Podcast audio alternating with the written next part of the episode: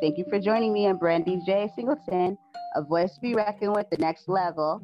I am here with my awesome, awesome guest over here laughing at me. we have awesome Brian Snow of Snowman. He's the CEO, co founder of Snowman Digital Media, and host of the Snowman in the Morning. Brian, how did I do? Uh, you did great. You did awesome. You did awesome. Hey, and thanks for having for joining. Me. Anytime, anytime, Brian. You're. I'm just very, very happy that you uh, wanted to come on. Thanks for having me. Much appreciated. Thank you. Thank you. Um, so, Brian, can you please uh, let my listeners know about um, Snowman um, Digital Media and your uh, morning show too, uh, Brian? I mean, sorry, uh, Snowman in the morning. Can you tell us more about that and what you do? Uh, Snowman Digital Media is a company that uh, I created because I've had so many people ask me to help them uh, produce their podcast and produce their show. So I just had I, I, just designed it to be a distributor of my show as well as others. Uh, also got the SDM Sports Network, a lot of sports programming there, and it went under three former names. But that company will be celebrating its 25th season uh, beginning uh, labor beginning Labor Day. And Snowman in the Morning started that October 2013 back in my hometown of Chicago because someone actually dared me to put a show out there because um, I've always was in sports conversations with my friends and they kept saying you ought to have your own show. You ought to have your own show. So I said you know what?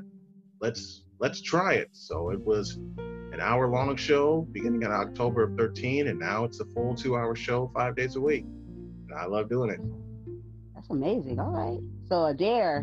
Hmm? a dare. A dare of all things. A dare.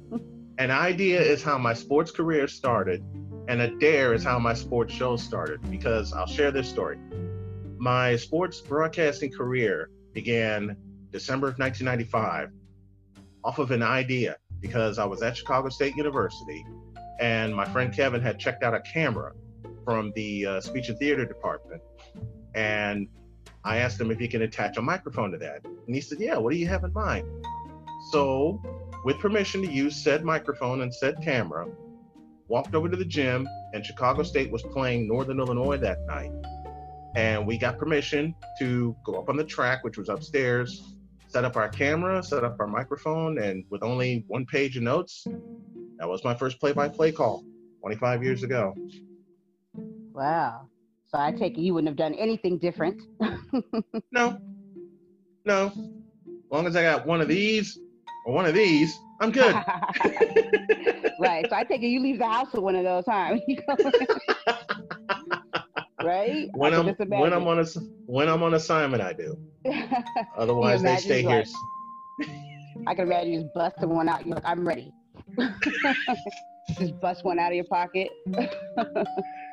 Well, when I, I carry my, my when I carry my phone with me, it has a recorder on it just in case someone wants to record an interview. So I always have that ready.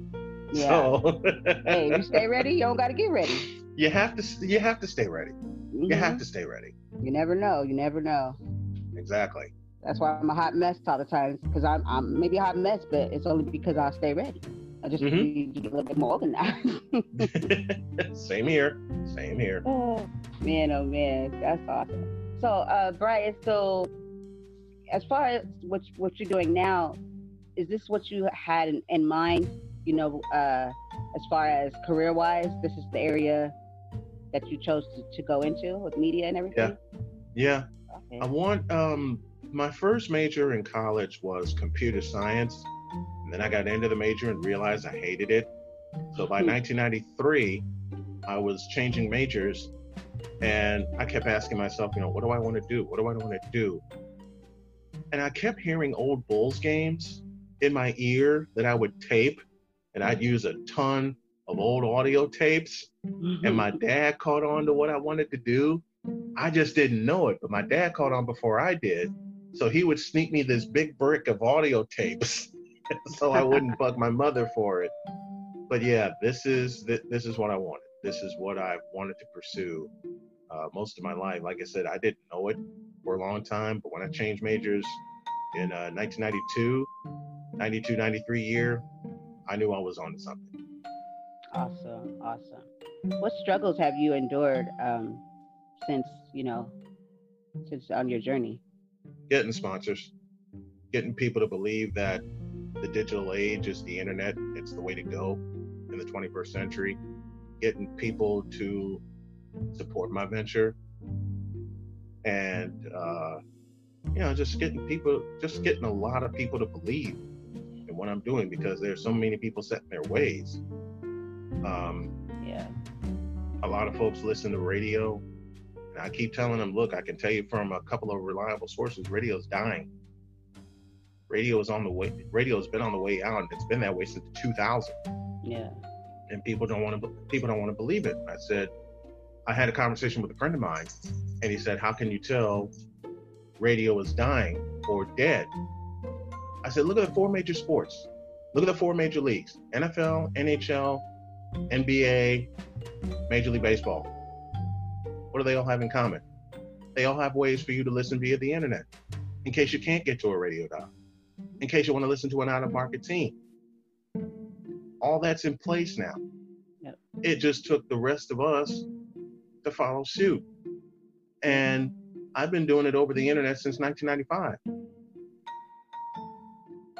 People still haven't caught up yet, huh? no, no, people. Set their ways, people like you said.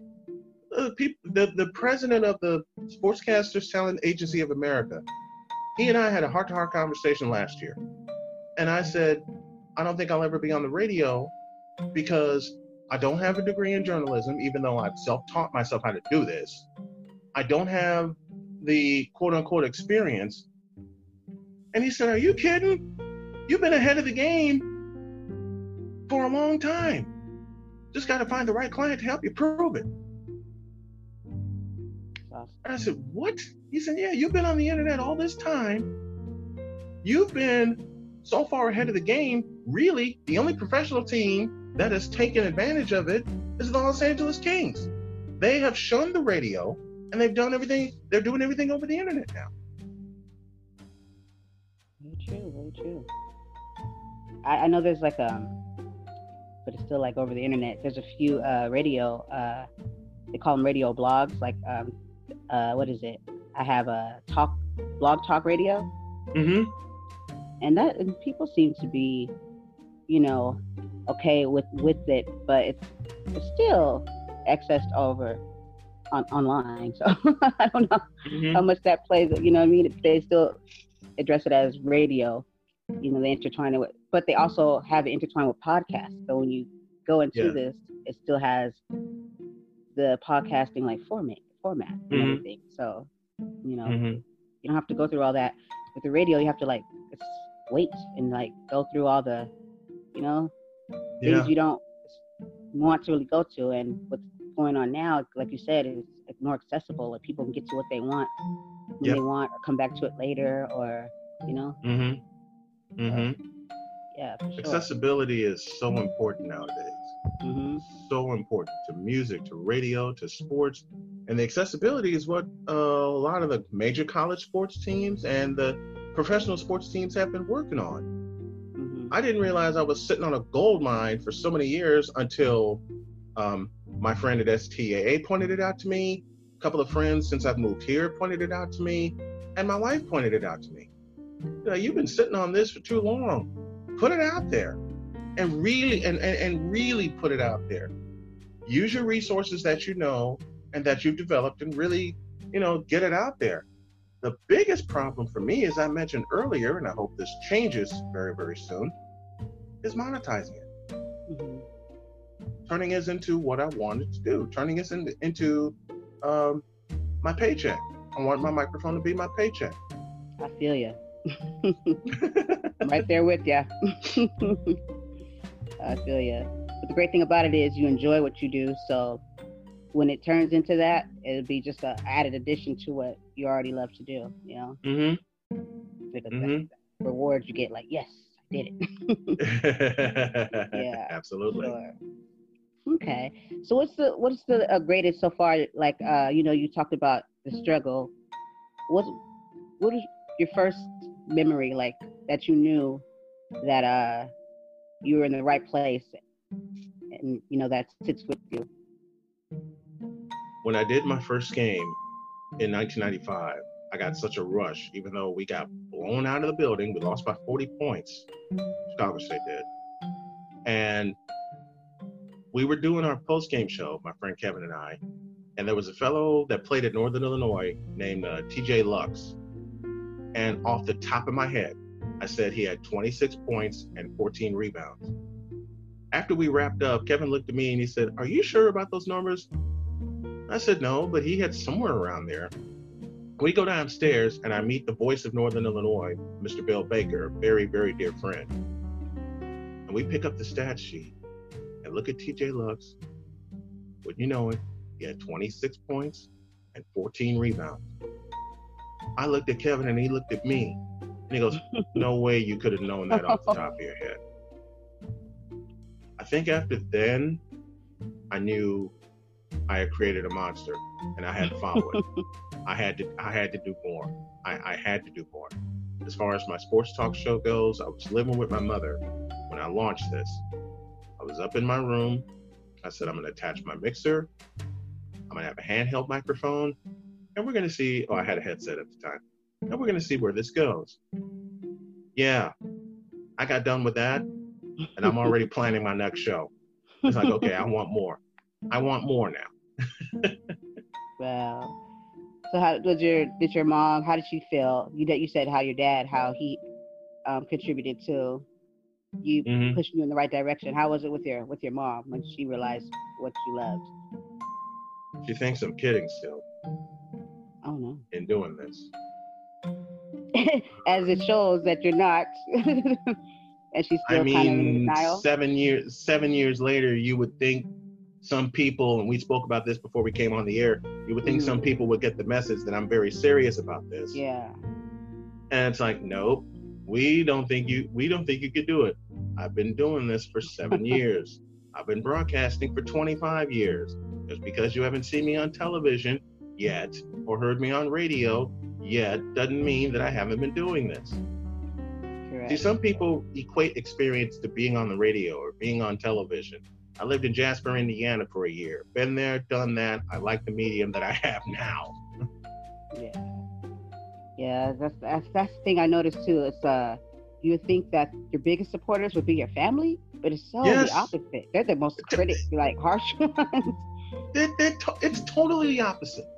It's mm-hmm. totally the opposite because they want to see you in their eyes and their image of what you should be. Mm-hmm. And there's your internal fight. You're going, wait a minute, this ain't what I want to do. And yet, there's still that little innate part of you that wants to please your family, including your parents. Yeah. My dad looked me in the eye and said, Go for it. I'm like, Wait, what? Like, if you don't like what you're doing, change it. Dad, are you sure we're in the right place? yes. He looked at me and he said, You stay busy and keep going. That's awesome. You probably would say that probably was the most would you say that's the most uh, good advice that anyone's ever given you? Was what your dad Absolutely. Said? Absolutely. Absolutely. Because what dad allowed me to do was make my mistakes. Mm-hmm. He would then swoop up make teaching moments out of them. All of them. That's a, uh, you know, we tell our kids, you know, they can do anything. They can reach mm-hmm. for stars and all that, and then it comes that moment, and we're like, "Oh no, I didn't mean that star." yeah, exactly. well, what did you mean then? Can yeah. I get a witness? yeah, it's important that we are allowed to. I think that's um, how my mom passed away um, in 2010, but she never was very critical of things that I chose to do. She just was supportive. And then mm-hmm. I think she, but and, and she never really said what her tactic was, but I truly believe it was to allow me to grow, to learn, to make my own mistakes, and she'd be there if I fail. Mm-hmm. To, to, you know, to help me and push me through. And uh, she did a lot by doing that. You know, created a strong, was, strong woman here. that was that was pops. That was pops yeah. for me. I mean, mom, uh, nothing against my mother. I love her dearly, but and she supported for a little while. But if there was anyone that allowed me to grow, it was pops. It was my dad. That's awesome. So you say that that would you would use your that same method with your um, with your like grandchildren or, or whomever? Absolutely, absolutely. Be uh, uh, whatever you want to be. Go for it. Period. If you need any lessons from me, if you need some advice from me, I'm right here. Yeah. I'll tell my grandchildren. I'll tell my children and my grandchildren that all day long. That's awesome. A lot of people don't have that, and and I, I noticed too. I think I asked you uh, off the record when we were talking the other day.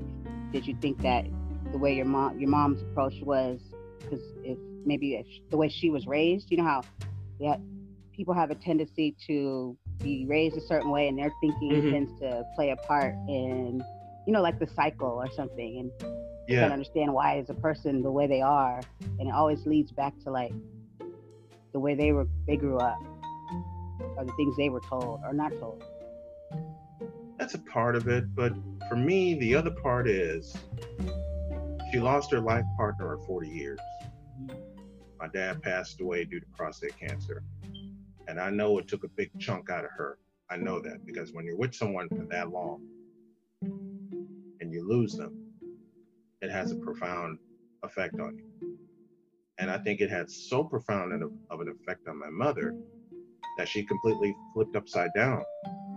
Mm. And the support was lost when I kept pursuing what I want to pursue and going through some of the things that uh, that I've been through. It, it just seems all of that came into play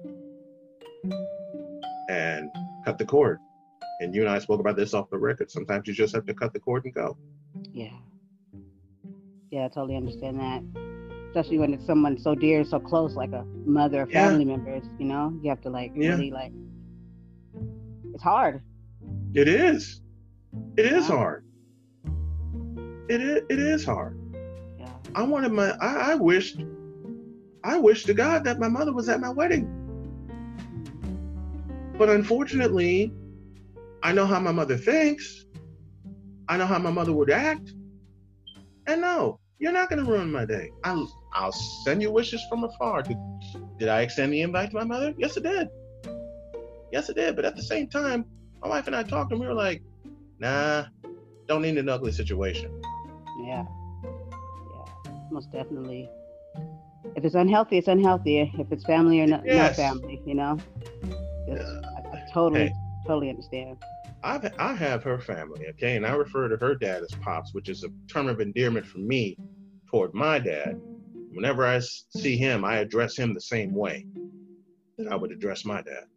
Mm. So, yeah, family doesn't have to mean blood, you know. No, it doesn't. I no. told somebody one day, I said, we're just related by default. When you really think about it, I was like, yeah, no choice in the matter.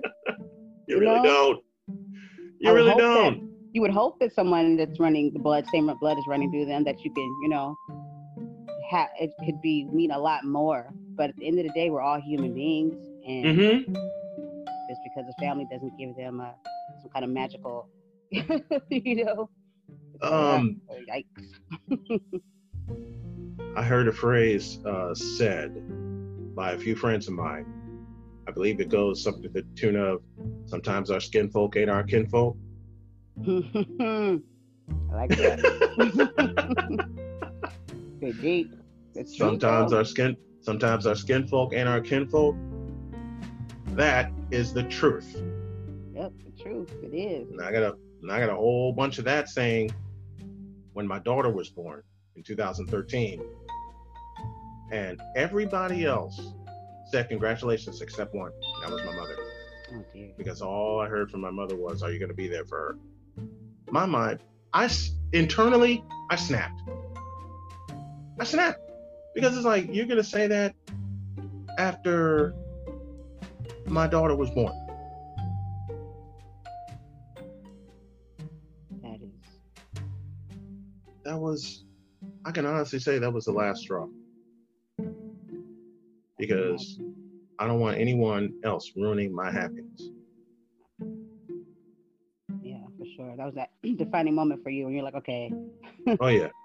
Could you think something like that would, uh, you know, place a, a significance in where it'd break down that whatever that is there, you know, Mm-hmm.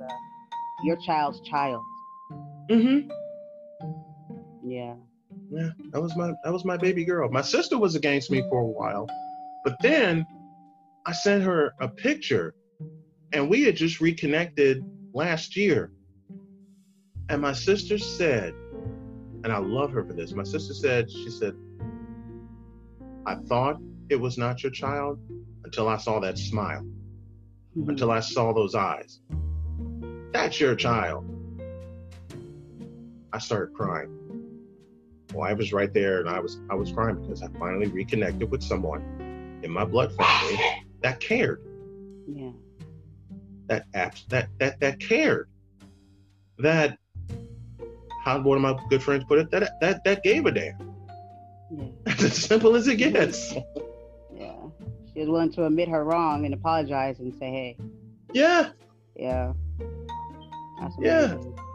Yeah. 'Cause We all make mistakes and we can admit to them and not be too proud of them. But it's, I always tell people it's not about that. It's about what you do with it. You know, Mm-hmm. like, are you going to just stew in it or are you going to make it right? yeah, yeah. And my sister and I have been, like I said, reunited since last year. And when everything gets together here, I invited her down here to North Carolina. I said, "You got to come visit," and she wants to come visit. That's awesome. just like when when the time comes, um, my wife and I are gonna go visit her, and she is in uh, Washington right now. She's in Washington State right now. So I got someone out in the Pacific Northwest. I got folks back in the Midwest and in Chicago and Indiana, and I got friends. I got friends spread all over the country. But my sister, being in the state of Washington, I know that's gonna be one of our stops Yeah. because I got to go see her and give her a hug, a big one, and I got to see my nephew. Yep. Got to do that because, as we should know, we never know when and what you know is going to happen, and we have to make sure that we are able to mend those bridges. If definitely if it's presented to us, Yep. got to take them because that's God saying, "Here's your that chance." You know. Yes, yes, indeed. Yeah, for sure. You have a very powerful story, and um, I like that you you keep such a positive uh, attitude through it all. You can tell you have a very strong and smart wife. You know, keep you grounded. Shouts out to wife. two years ago, I nearly gave up. And it was this month where I met her. And since that day, she has been my rock. She has been my everything. How did Barry White put it? My first, my last, my everything. Yeah, that's my Dr. K. That's my Jody. That's, I tell you what, she's the most beautiful person inside and out that I've ever met. It, it's I, I'm I'm on a roll. I get to talking about. I tell you, fine. my wife makes a my wife makes a joke when we were uh, working at the same place. She makes a joke. She she tells her friends and mine at the job either he's talking about sports or he's talking about me, and I'm going, yeah, that pretty much sums it up. That, that pretty much sum that pretty much sums it up. But when you meet someone like that that you have such a connection with, you can't help but talk about them. yeah. You can't help but express to whomever's within earshot of what they mean to you. Yeah. My wife was injured. My, my, my, my wife my wife injured her foot, and she couldn't go back to work. Every day I went, I promised her I'd step up and do what I can. But the best part about those work days, coming home. Coming home to her. And she was so, so frustrated because she couldn't work and she felt like she wasn't contributing to the family. And there were times where I felt like I was contributing to the family. She looked at me one day and hit me with a thunderbolt and said, Do you know how long you've been carrying us since I've been injured? I'm like, Wait, what? And she said, Yeah, you've been doing everything you set out to do. That hit me like a shot. Because for many, many weeks, I thought, I'm not doing enough. Huh. Wrong. and wrong. My confidence was shot to hell because of relationships past. But when you get that confidence back from someone that's been in your corner the entire time, and she's been in my corner since I met her two years ago. Now, e- each and every day, I get more and more confident in what I'm doing, why I'm doing it, and I'm going to cry, so you have to forgive me. Hey, that's just um, welcome here. that's just that's real. That's just what she means to me. I mean, this is the same woman who looked me in the eye and said, I want you to chase your dreams as a sportscaster. And to a man to have that kind of vote from someone you love dearly.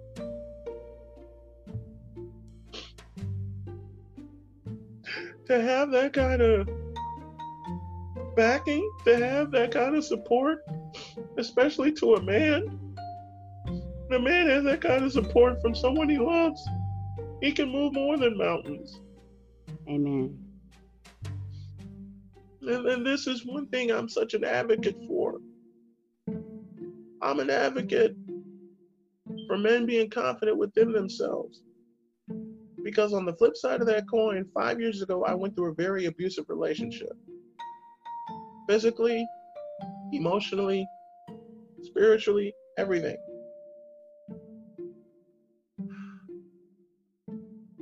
And to say that knocked me down until the day I met my wife is, an is, is an understatement because when men get abused, hardly anyone believes them. Yeah, I noticed that. And, and men get it. Men get abused in relationships, folks. Don't get it twisted. You're talking to someone who's been there. Men get abused, especially verbally and emotionally, which is what I got for the most part the hardest thing, not only going through it, but when you come out of that relationship, going through the healing process alone and not realizing not realizing what you've been through not realizing how messed up it left you that's a dark dark area. Very dark. Yeah. So I'm taking it your your healing process truly truly began when you met your wife. Yes, it truly began when I met my wife. I was still doing games. I was still doing my show, but it was incom- it was so empty. It was so incomplete. It took me from LaPorte, Indiana to Jasper, back to Michigan City, July 2018. From 2016 to 2018, I thought I went through the entire healing process, but it was still empty. The day I met my wife, I started feeling whole again. Awesome.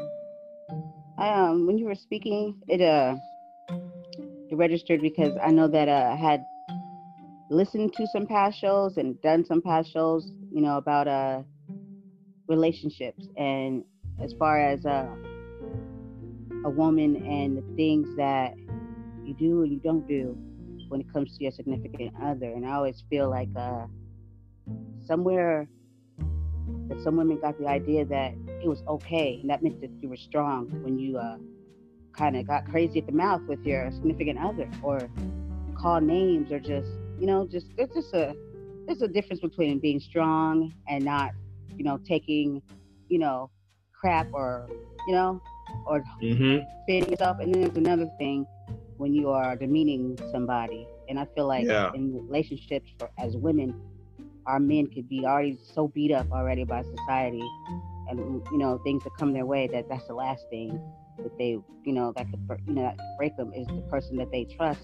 You know that one that's supposed to hold you down hold you up. Right. Carrying you down. Right.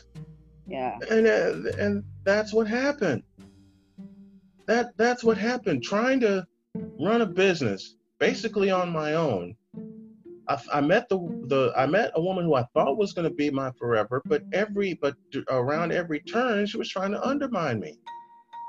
I mean, and forgive the way I'm going to phrase this. It's bad enough society kicked my ass, but to have the woman that supposedly loved me kick my ass, that's not right. It's not right. Yeah, that's make you wonder, like who like, who really has your back? Exactly. Yeah. Like you're sleeping with like the enemy, I guess. Maybe you feel like, oh, like I'm in here with the enemy.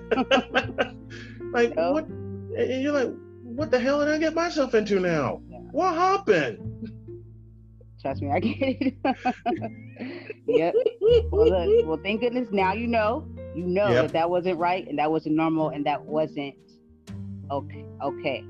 You know that wasn't. uh because for some people that's the normal and some people settle for it and they think that that's love i get really thrown off when people tell me that that's how that's the i heard this one girl say that's what i know as love to be is when someone is attacking me or calling me names because that's all she knew mm-hmm. So she accepted mm-hmm. that as love and that really messed me up because i was like wow that's not what my ex my, my ex said that to me my ex said that to me because I know how I, I know how I am. As angry as I can get, I don't want to yell. I don't want to scream unless I'm alone, and then I'll yell and scream my brains out and get on my and get my frustrations out. But when I'm around somebody, I don't want them to see that that that yeah. that side of me, and that's a side of me I'm hoping never to see myself.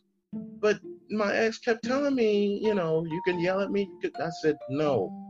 As mad as I could get at you, I would never take it out on you. Mm. I'm sorry if that's all you knew, but that's not me. That's not how I roll. And that kind of started me breaking away from her yeah. and getting her out of my life. Yeah. But when I met when I met my lovely wife, like we said earlier, that's when the healing process really began. And the thing that really started it, hearing her laugh. hearing her laugh. I never realized how much that would mean to me to hear her laugh out loud. And I'm part and I'm the reason for it. Laughter is uh, medicine for the soul. It is. Yeah. It really is. Wow. Well, I can see by your face and when you speak, and like you said, you speak about sports or your wife. And those are two things that make you happy and that that was that's what matters, you know, because you're not hurting anybody. I always say if you're not hurting anybody, and it makes you happy, then go for it. You know. Absolutely. No Debbie Downers here. None here either. Yeah, we could we, we could be doing so so much worse, like things that are like unbecoming of people, like negative things, like hurting others, being in crime. You know, so many things that people could be doing that they're not. And when it's something that's in a positive direction, you would think that one would be more supportive, like you know what I mean, like because mm-hmm. I mean, so that's that's just logic to me. it's you know? it seems like it seems logical, doesn't it? it's it's what my uh, it's it's one thing my wife and I talk about all the time. We joke about it. We just look at each other, going, "You would think." that logic would would rule in in cases like this uh, mm, sure don't. It just don't. like, what is happening here? It's like the more logical, the more people seem to strand, you know, push away from it. Like, yeah. I was like, I guess that's is that where that saying "ignorance is bliss" comes from?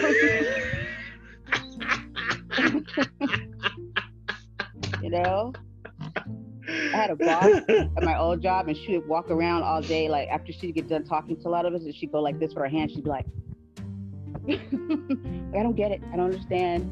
And I got, I totally get why she would do that because it was like, um, you know, she's looking for the logic. She can't understand what she just heard or what she didn't hear. She's like, "What's wrong with you people?" I do it all the time. I'm like, especially when I'm talking to my son, and I just get this look. I'm like, What? "What's going on in there?" I was like, they should not open school, but I definitely see where we're lacking here.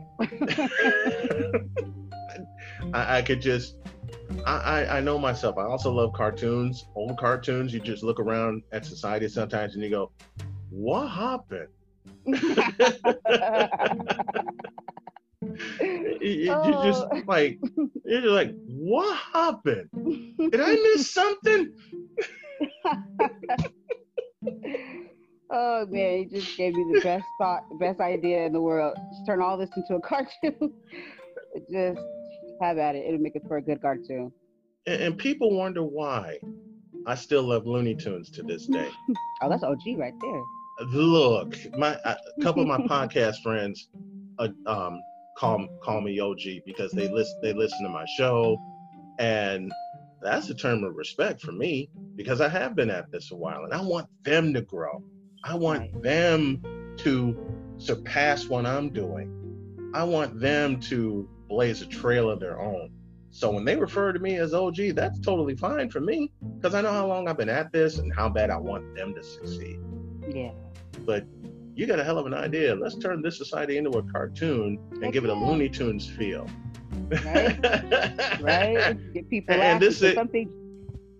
Look, I, my wife would come into my office and I'd be working on a project, but I also have a cartoon in my ear as well. and she'll see the cartoon while I'm writing something and she goes, Yeah, he's at work. And she'll walk oh man, I bet it helps probably like lighten things up. Look at the lighter things of side of you know things like because we really put all this into a cartoon. As crazy as it is, and as, as devastating as a lot of it is, but if you put it into a Mhm. cartoon, you just can't make shit up like this. It's like, you half of look most of this you can't make up. Most of this you're going did i just see that? You want to unsee it. Yeah, thank you. And you and, and people wonder why i keep to my family i keep to sports and i keep to cartoons. Because if i put my head in the news my logical brain will go out of control mm-hmm. Trust me, it will. I, I had a little taste of it. I had to reel it back in. You know, I'm gonna tell you a little story, right? I had to, I had to back.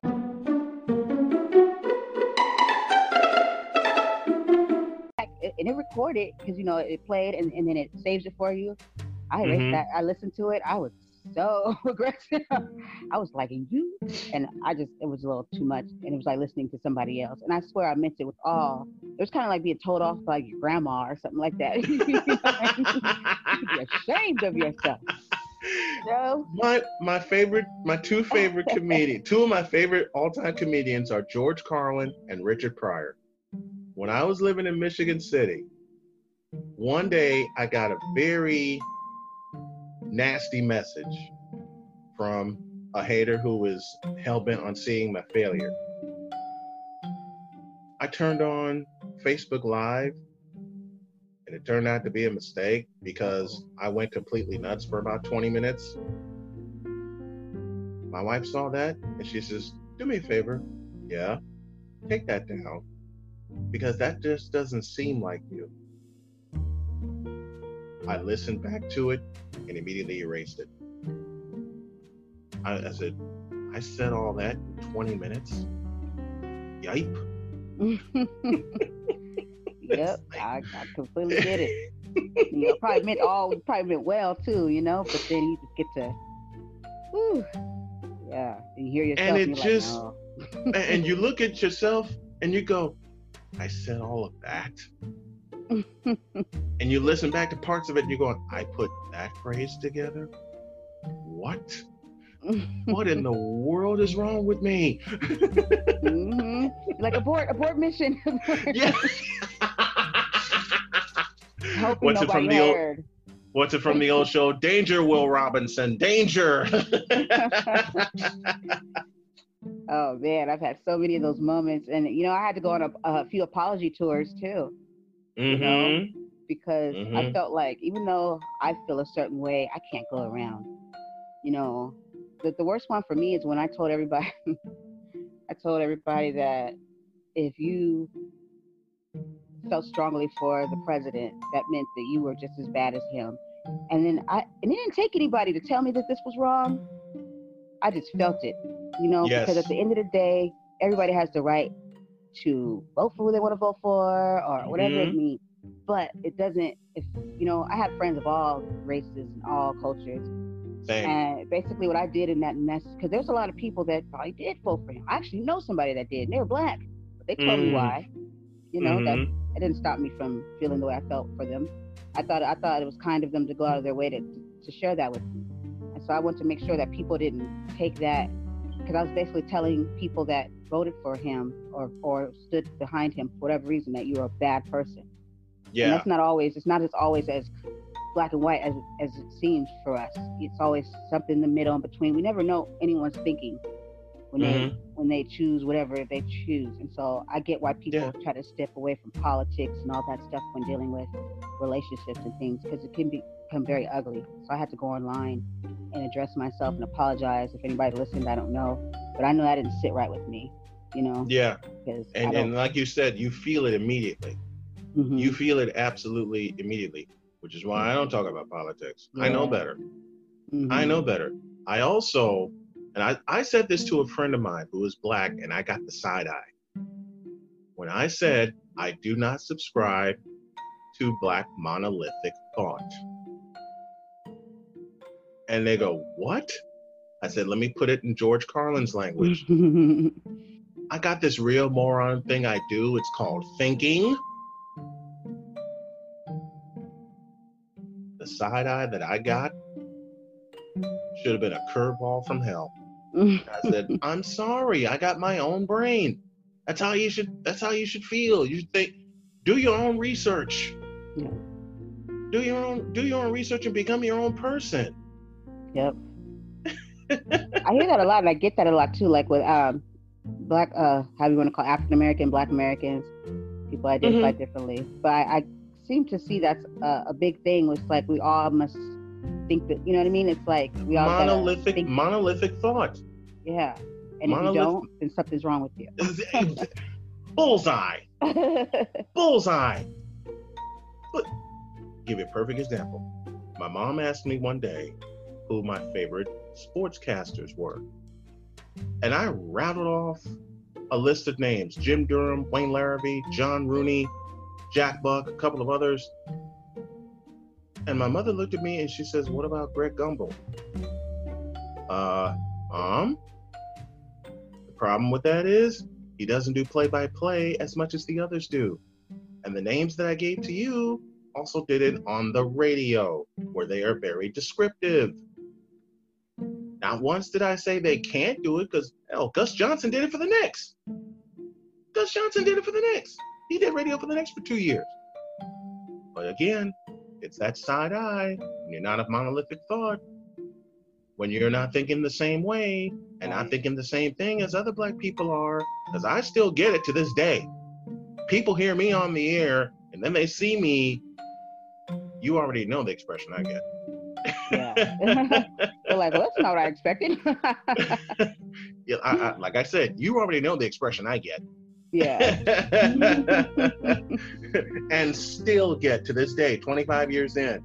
And I, I, I had someone ask, I had someone challenge me. They said, "Are you going to ever going to interview a black broadcaster?" I said, "I never, I interviewed plenty of them. One of which was a voice of the Super Bowl for 12 years, Mr. Paul Olden. He was the first voice of the Tampa Bay Devil Rays. Look him up. Yeah, I don't have to tell you how that conversation ended. yeah.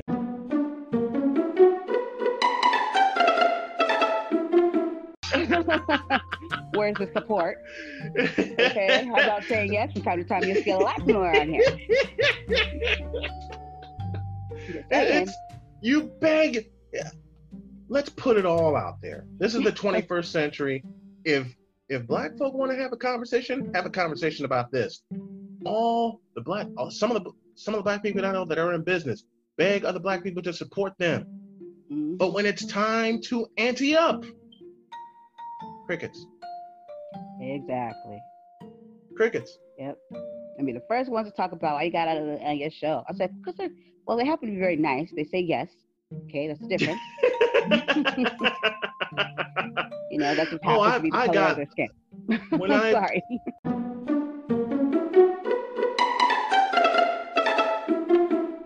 one of my best friends, um, Gary Ryman, the voice of Northern Iowa, I had him on my show, and I had only planned to have him on for ten for a ten minute segment. Yeah, we talked a half hour, and someone had uh, chimed in and said, "Why don't you have me have me on your show?" And I listened to his voice. A, I could tell he was black, and B, I could tell he was unprepared. And I said, "Well, um, I have to schedule you on." He said, "Well, you can put me on right now." No, no. There's continuity here that I'm trying to develop. And you're not helping. Two days later, I get a note saying, You just don't want black people on your show. That's not true at all. That's not, I'm like, That's not true at all. Cliff Levingston was on my show. Remember him?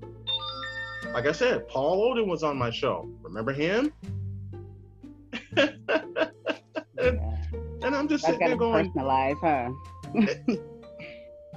if you want to personal, if you want to personalize something, personalize repair of this country. Why don't you personalize that? Why don't you personalize and, and take your own words to heart about supporting black business? Yep. I know you've heard that one before. hmm Too, too often. Too often. It's a topic, I'm just like, and and when I hear it, it from the people that I hear it from, it's like, really?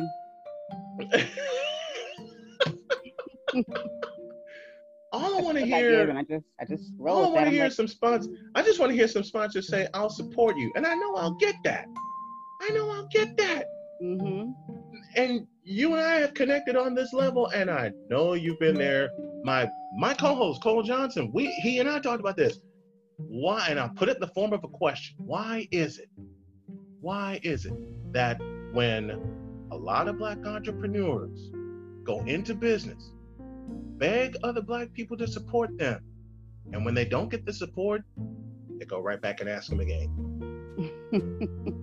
How many times do you have to bang your head against the wall to realize I got to go a different route? Yep. And Like this is not a color. And this is not a color war. This is not a race war. This is these are not racist comments. These are not color comments. These are just facts. Facts, yeah. These are Yeah. just 100% facts. Seen it, done it, been there, done that. Got the T-shirt, burnt the sunbitch when I got done with it. yep. These are just 100%. These are just 100% pure, unadulterated facts, folks. Yep. So they're not willing to go any further. Like you said, they keep going back. And it's like, if this isn't working, then, I mean, that's why history keeps repeating itself. Like, well, this isn't working. Let's try something different.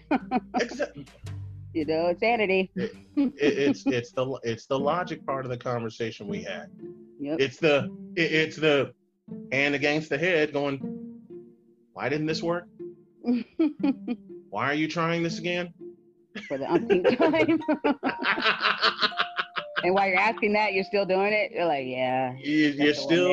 You're, you're, I've had so many of my friends that I grew up with hear me, hear my show, and they pay me so many compliments. They're they're going. I wish I'd have listened to you and not fooled around when it came to school. I said the biggest reason I didn't fool around when it came to school, one, I wanted to learn, and two, I didn't want my parents' foot in my ass. Two logical reasons. That's about as that's about as simple as it gets. yep. I don't want to bring home and ever have my dad kicking my ass. No, Right. unacceptable. Like, how do I stop getting my ass? Well, Maybe you should do what you're supposed to do. Why don't you comply with what your parents said? And my parents made it very simple. We're sending you to school to learn. Period. Not such a bad idea. it's it re- and my my mother put it in the gave me the greatest question one of the greatest questions what are you going to do 20 plus years from now when you want to do something and you don't have the skills to do it because you didn't learn okay all i need to hear right? Yeah, you would think for some folks, right? You're like, I totally got it. Why didn't you get it? You're like, do I have some kind of special powers or something? like, I actually gave a damn about what I wanted. Yep. And it took me some years and meeting my wife to get that confidence back again. Don't get it, don't get me wrong. But hey, I figured it out. I got some help. And I needed some help. But at the same time, you would think some black people would get it. Mm-hmm. Should look at my face. Let me let me put let me put an important word. Let me put an important word in that sentence. You would think some prominent black people would get it. like way over the head, right out. Goes right over them. And here's what my, my favorite basketball player of all time is Michael Jordan. Okay. If you only knew how many times I've heard black people criticize him about his wardrobe, his shoes, and quote unquote not giving back to the black community, I learned early on why. And it's pretty simple. Given we're in the 21st century, you try and give, and I hope this changes. I hope this changes. But for now, my statement remains you try and get back to a black community, it'll get ruined. Hmm. And I hate to say that. I hate to think that way, but I've seen it. I've seen it. And I, under- I understand. I'll get back to the community where I am because I know they'll accept it. But now, if you go back into your old community, which I hope for the folks listening within earshot is not in ruins, but if it is in ruins, it's more trouble. It's more trouble. Yeah. I can totally understand that. And I think with a lot of people, they don't, they're not willing to understand you know what I mean? It's kind of like mm-hmm. what they're thinking is their thinking and not willing to have it be shifted. Like I will right. not, I will not be shifted. You know what I mean? You have to allow yep. things to be a possibility to change your thinking. You know what I mean? Mm-hmm. You might be wrong. You know, yeah. so we have yeah. to be open to to listening and understanding another person's point of view. Mm-hmm. And, and that's what we need to do as a as a people. Period. Yeah. Period. Yep. Take race and color Take race, color, and creed out of the equation. That's what we need to do as a people. Yep. Period. Develop our own thought, then come together with it. Yep. I have this friend, and he has this book. He has a lot of uh, great literature, but his foundation, you know, it's based on, he says, truth, ethics, logic, and honesty of intent. Yep. It's the basis of the foundation. He said if you have those there, it can't be shaken. You can't allow it anything else to be a, a part, you know, of that foundation. It has to be based on those right there, because truth mm-hmm. is truth, ethic, yep. logic, you know, and then the intent, the honesty, and the intent of the honesty, and then you come together as people, no matter what race, color, anything, and you ask, who are we? What do we want? And how are we going to get there? Yes. You know. Yes, yes, yes, yes, yes. Because for the most part, I think that people want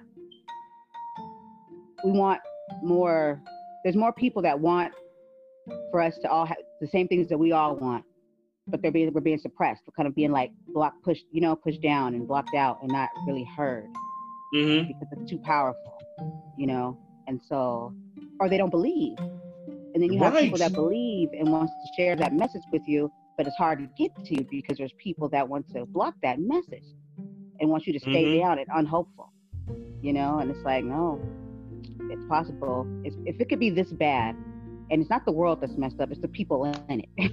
yeah, it's bad. It, it really is. You know, nature does what it do. the world is here, you know, doing what it do. it's it's like George Carlin said: the planet is fine, the people are. yeah, yeah. You know, you know, I had this thing like when they kind of when they backed off of quarantine and, and people ran to what's the first place people ran? to the beach. If there was a the beach, beach, of water that was there, I said, damn. I said, I bet you the wild the wildlife out the marine life was like, what is that? You hear that? What is that? Oh damn human. It's an, you it's an earthquake. Right. I know that played a major part down there with them dolphins and whales. You know they realized that we wasn't around, right? Mhm. And they probably was like, "Oh, thank you, COVID, whatever." They was, it was like, "Please get them And- out and of then here the because all they bring moment- is destruction." and the moment it was lifted, the moment it was lifted, all Mhm. hell broke loose again. Oh hell. Yep. Now, I'm glad some of the restaurants, especially here in my area, are opening back up. I, I love that, and they do it on a limited basis, which is huge. Limited seating basis, and you got to make sure you have you have your mask on. Totally understand that. But at the same time, when this pandemic really, really passes, oh boy. yep. And, and you're in California, so all I got to say is imagine the first Lakers Clippers game at the Staples Center Oh my where god. there are no restrictions. No restrictions. I know. And people, no restrictions with no thinking. No restrictions, no common sense. You know, that goes out the window. It's- like the restriction brings in the common sense. It's like that shows you right there. You're only doing it because you've been told to. You take away the restrictions, Mhm. you don't use your own thinking. It's like because you were told to They- do it. I I get shot down all the time on my show because of how I analyze one LeBron James as a basketball player. And people do not hear me say as a basketball player. They leave those words out of their argument. My friend and I spent an hour breaking down LeBron's game from year one to year 17. I posted said podcast. Yeah. I lost count of how many times I read the word hater in the comments. Wow. oh, you just don't like LeBron. You didn't hear what I said. I said he's a fantastic athlete. He's just an incomplete basketball player. Here they go again. Oh, you just don't like what he does. It- it- Shut up. That's how you can. T- like, shut up. Yeah, exactly. It's like if they hear only one thing and they don't haven't heard the actual like message. And I, I tend to say that sometimes when I do a show. I'm like, I'm gonna need you to listen Yes. because you yes, get stuck yes, on yes. this one word or this wording, and then you just roll with it, and you don't even listen to anything else that I said. And you were complimenting him, but as soon as you don't agree, and if it's something that doesn't sound like all the way like correct, it's like, Oh yeah. like Oh I yeah. just said he was great. like, like, What? How do, How does my wife describe the joke? Sometimers. Oh my goodness. Like Oh, I'm picturing my head still having these conversations. Like, you're on your show, but you're also now and you're like into the camera.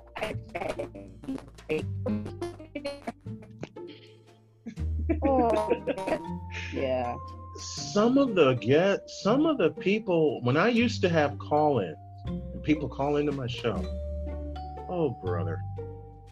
You talk about a license to throw daggers? they threw them all. Oh, They threw them all. And I just thought, why am I having these people call in? Why am I following this pattern? Now I'm I'm in a good place with how I format my show and how I do it. I knocked it down to two hours. It was up to three, but two hours is long enough. It leaves the people wanting more. Yeah. And I get my opinions in, and I have a co-host now, and there's a couple other people I'm gonna add to the team. Now it's it's it's just time to roll. Like we said earlier in the conversation, it's just time to put it together. Yeah, for sure. Yep. Yeah. Said an important word there too. Said these parents, and that's what I, I tend to go on to. I'm like, and you tell your kids what when they're, you know, when you tell your kids be kind, be respectful, treat everybody with respect, and then you turn around and say, hold that thought. You bubble. and you just- a grown adult Been there. just attacks a whole nother adult, and you're like, like you just told your child to To be kind. others, be kind. then you wonder why they're getting phone calls. I'm like, hello. Mm-hmm. Yep. Mm-hmm. That's why I tend to when I have students and then like you meet the parents sometimes, it's like totally makes sense. Got it. Got it. I'm so sorry, honey. so sorry.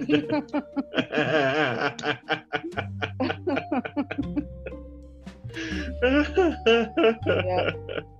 Like what you had, you had, you didn't even have a chance. I'm sorry. you do. You really didn't.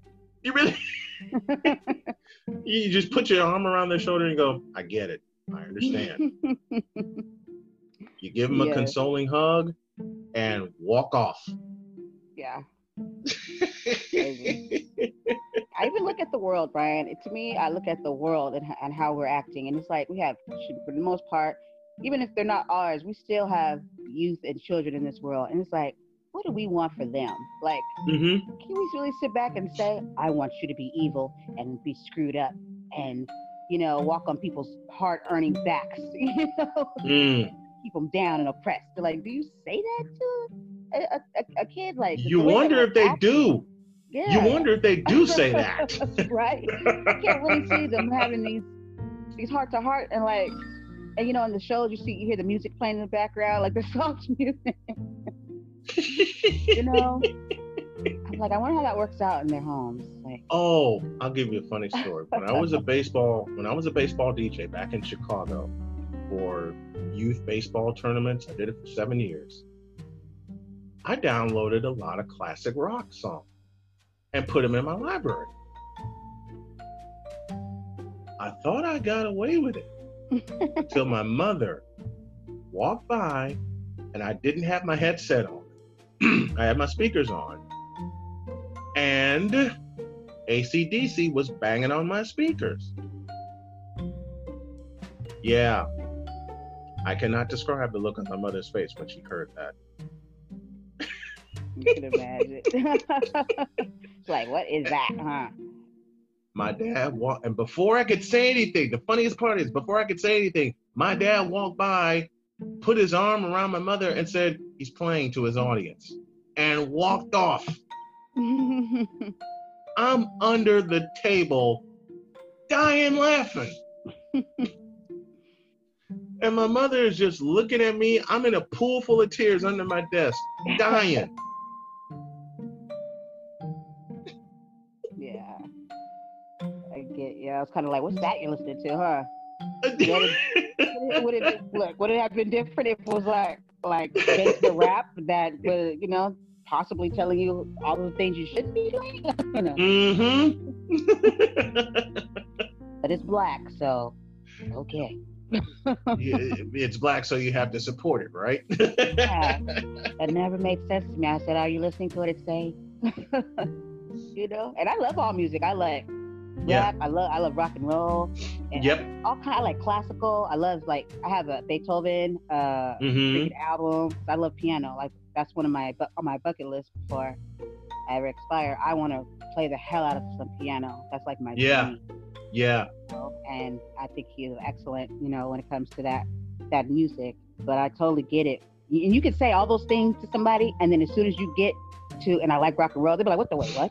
I had somebody tell me, a family member, years ago. She said, Black people don't listen to that. I said, Want to bet? Ignorance at its finest, I guess. And I was like, you could do your freaking history, and there's some of the most greatest rappers, if you do the research, that'll tell you that some of their best work or some of their people that they look up to are some like musicians that are rock and roll. Mm-hmm. You know, and then there's so I just, you know, for me, it's just like the simple minded thinking just because it it's not black, you know, and then it, to me, it also registers like you would think all the stuff that our people have been through before we were even here, that yes. we'd be more open minded than, than we are because we know oh, God, yes. like to be stereotyped and looked about a certain way. But it seems to be the hardest. Mm-hmm. You know? and, and you just look at some, you just look at some people and go, would it kill you to be a little open minded? would it would it really frown you up to be a little more open minded? Yeah. And I'm just sitting there going, I'm having fun. Okay, I don't care what people think anymore. I don't care who says what or who thinks what. I'm having fun. I'm having a ball. I can tell. Look at you. You like shoot. now, now, allow me to be humble Took me a long time to get to this point. yeah. Hey, you here? I'm here. I'm having a blast ride. right now. I, I ride. I'm having a blast right now. I'm having a I'm having a blast right now. Yeah, and I, I appreciate that, and I like that too. And that's what I want to, you know, keep because when I started, it's been like a year and something now, and I found like for one moment when it wasn't, I wasn't smiling anymore, and that's mm-hmm. when I said, okay, so there's something I have to do differently because the world's going to be the world regardless. You know, yes, I have to remember why I started and maybe just approach it differently and not be mm-hmm. so because you could be so passionate about something to where you're just locked, you're you're going in too hard. Yep. you know what I mean? And you mean well. Guilty. Mm-hmm. Guilty. Guilty. Guilty. Yeah. When it got there, I was just like, this isn't fun anymore. I want to mm-hmm. still be able to laugh about stuff that has nothing to do with any of this, actually. Exactly. So, yeah. I exactly. Yeah. I had Dwight. I had Dwight Turner on my show this past Thursday from Chicago Fire, and I had a whole question in my head about what I wanted to do in terms of in terms of Chicago Fire. Mm-hmm. Yeah, everything went out the window when he came back to me with a statement of I love Chicago pizza. And we were off to the races. there you go. we were off to the races because my and my wife heard this and she was dying laughing. I had, like I said, I had a whole bunch of questions in my head about Chicago Fire, doing some last minute research about it because I'm very familiar with the show. Uh uh-uh. uh no research necessary. All we talked about was food for 15 minutes. good. That's. Hey, that's what the, where the conversation went. You know, that's, that's where it went. Yep. hey, you thought you were supposed to. You, you, thought you were on your way to one thing, but it ended up where it was. It's kind of like that's mm-hmm. where you mm-hmm. know that the genuine. It was genuine and. Yep. And I, I invited him back. He wants he wants to come back. A couple of other folks I've had on the show want to come back, and I want to thank you for having me on your show and Steve Joyner for helping to produce my show. And Steve, I know, I, I, know I'm gonna have you on my my my show soon. A couple other things have got to got to get moved around, but oh yeah, man, sure. I'm patient. This was one of the I had a great best. Time. This is one of the best. This is one of the best that I've had in a long time. I love it. I, I love, love it, it. I had a feeling. I said something's gonna be different had this feeling in me, and every time somebody texts me, I said, "Look, I have to do the show." I said, "It's gonna be big." I said, "Somebody need you to leave me alone." like, you know, so I really had nothing. Like I had my notes, but my notes really didn't say anything. They just right. said we're there. I just said I can't put this one together. I said this one is just gonna go off of chemistry, you know, just the, the vibe. Yes. That's when you said what you said. I said, okay, let's go. why restrict anything? Why are we? Why? I, yeah. That's hey, so after 47 after 47 years on this earth, if I can't talk about what the hell I've been through, then I'm restricting myself, and I refuse to do that now. Amen to that.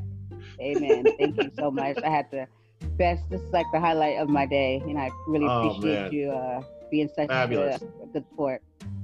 Thank you so much. I had a fabulous time on your show, and I can't wait to get you on mine. Like I said, gotta move a couple things around, but I can't wait to get you on my show. I had a fabulous time. Me too, me too. And Brian Snow, would you mind letting our listeners know where they can find anything Brian Snow if they want to follow you? Well, they can follow my show at official SIT Morn. That's on Facebook, Twitter, and Instagram. Uh, SNW Digital Media, Facebook, Twitter, and Instagram for Snowman Digital Media, and SDM Sportsnet for the SDM Sports Network, celebrating its 25th year in broadcasting. You can find me on Facebook, Twitter, and Instagram at Big Snowman 2172. That's how you find me. And there you have it. All right. All, all right. All right. All right. Okay, well, once again, I appreciate you being here. This is Brandy J, a voice to be reckoned with, the next level. And you're always welcome here. Thank you. Thank you. All right, guys. Well, we are going to uh, continue next time. And thank you so much, Brian Snow. Thank you.